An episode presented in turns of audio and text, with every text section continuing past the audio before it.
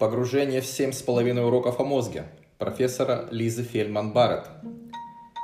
И мы снова касаемся эволюции. В уроке под названием «Мозг создан не для думания». Часть вторая. Напомню, на чем мы остановились. У амфиоксуса 550 миллионов лет назад не было мозга, потому что он был ему не нужен для управления примитивными движениями. Второе. С появлением охоты в кембрийский период существа стали развивать сенсорные и двигательные системы. Третье. Для выживания важна эффективность использования и воспроизводства ресурсов организма. Четвертое. Бюджетирование ресурсов тела как финансовый бюджет. Главное – предсказать заранее потребности и иметь для них ресурсы. Пятое. Обеспечение человеческого тела ресурсами в нужный момент – это аллостасис, и им управляет ваш мозг. Итак, как же животные предсказывают будущие потребности их тел? Лучшим источником информации является их прошлое – их действия, которые они совершали раньше в схожих обстоятельствах.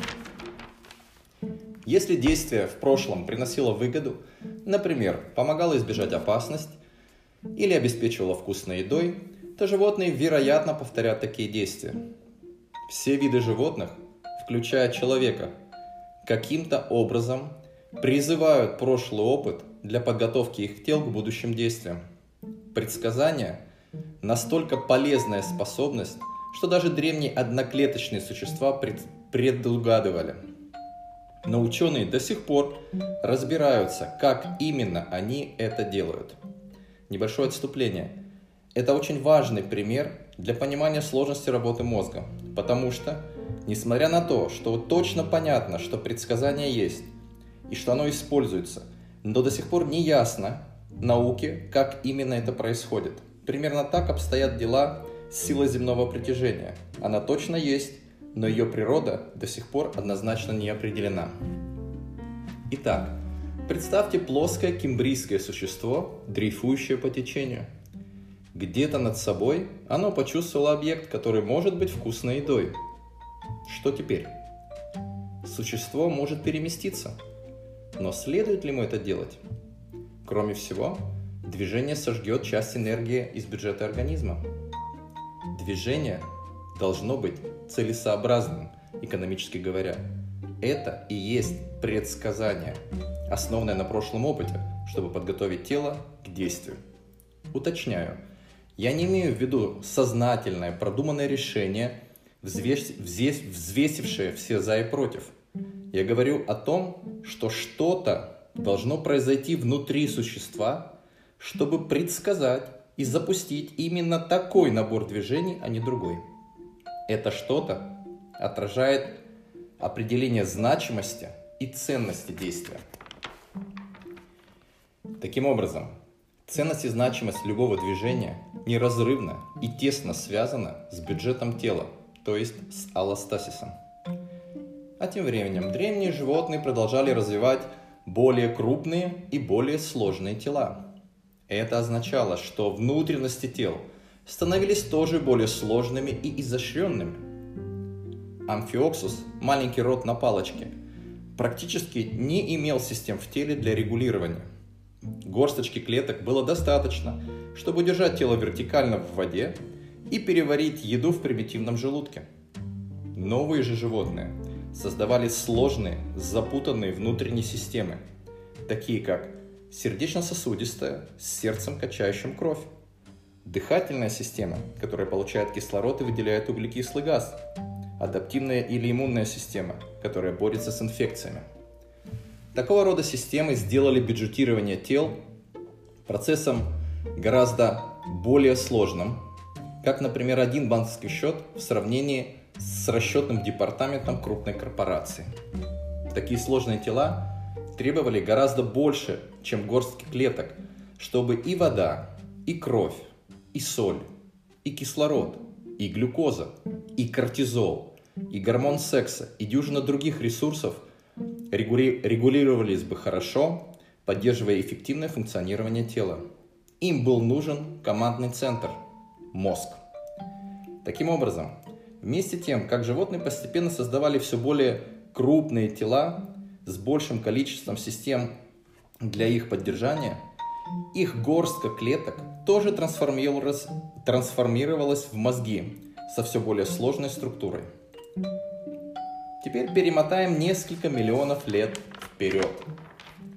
И мы видим Землю, заваленную сложными мозгами различных типов, включая наш с вами, который эффективно управляет более чем 600 мускулами в движении, балансирует дюжиной различных гормонов, качает кровь в объеме около 6000 литров в день, регулирует энергию миллиардов клеток мозга, переваривает еду, выделяет отходы и сражается с болезнями. И все это он делает нон-стоп в течение около 72 лет. Ваш бюджет тела – это как тысячи финансовых счетов в гигантской мультинациональной корпорации. И управлять ими – задача мозга. И кроме того, все это бюджетирование происходит в очень сложном мире, которым делают его, которым делают его таким другие мозги в телах, с которыми вы этот мир делите. Возвращаемся к изначальному вопросу. Так почему возник такой мозг, как наш? Ответа на вопрос нет, потому что эволюция не действует с определенной целью. В ней нет места «почему». Но мы можем точно сказать, какова самая важная работа мозга. И это не рациональность, не эмоции, не воображение или креативность или эмпатия. Самая главная работа мозга – контролировать ваше тело, то есть управлять аллостасисом, предсказывая потребности в энергии до того, как они возникнут, чтобы вы могли выполнять целесообразные действия и выживать. Ваш мозг непрерывно инвестирует энергию в надежде получить хороший доход, такой как еда, кровь, симпатия, любовь или просто физическая защита. То есть все то, чтобы вы могли выполнять жизненно важную задачу – передать гены будущему поколению. Иными словами, самая важная работа мозга – не думание. Он управляет телом маленького червячка, которое стало очень-очень сложным. Конечно же, мозг и думает, и чувствует, и представляет, и создает сотни других переживаний и действий, такие как чтение и понимание этой книги.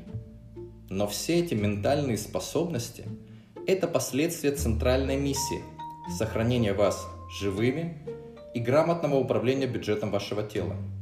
Все, что создает ваш мозг, от воспоминаний до галлюцинаций – от экстаза до смущения является частью этой миссии. Иногда мозг бюджетирует на короткий период, как, например, когда вы пьете кофе, чтобы, чтобы дольше не спать и закончить проект, зная, что вы за, занимаете энергию, которую восполните завтра. В другое время мозг бюджетирует на долгий период, как когда вы тратите годы, чтобы овладеть сложным навыком, таким как математика или столярное дело, которые требуют значительных инвестиций – но в итоге помогают вам выживать и процветать. Вы и я не воспринимаем каждую нашу мысль, каждое ощущение счастья или злости, или восторга, каждое объятие, которое мы делаем или получаем, каждую доброжелательность, которую мы выражаем, и каждую обиду или оскорбление, которое мы выносим, как пополнение или расходование нашего метаболического бюджета. Но у нас под капотом в мозге происходит именно это.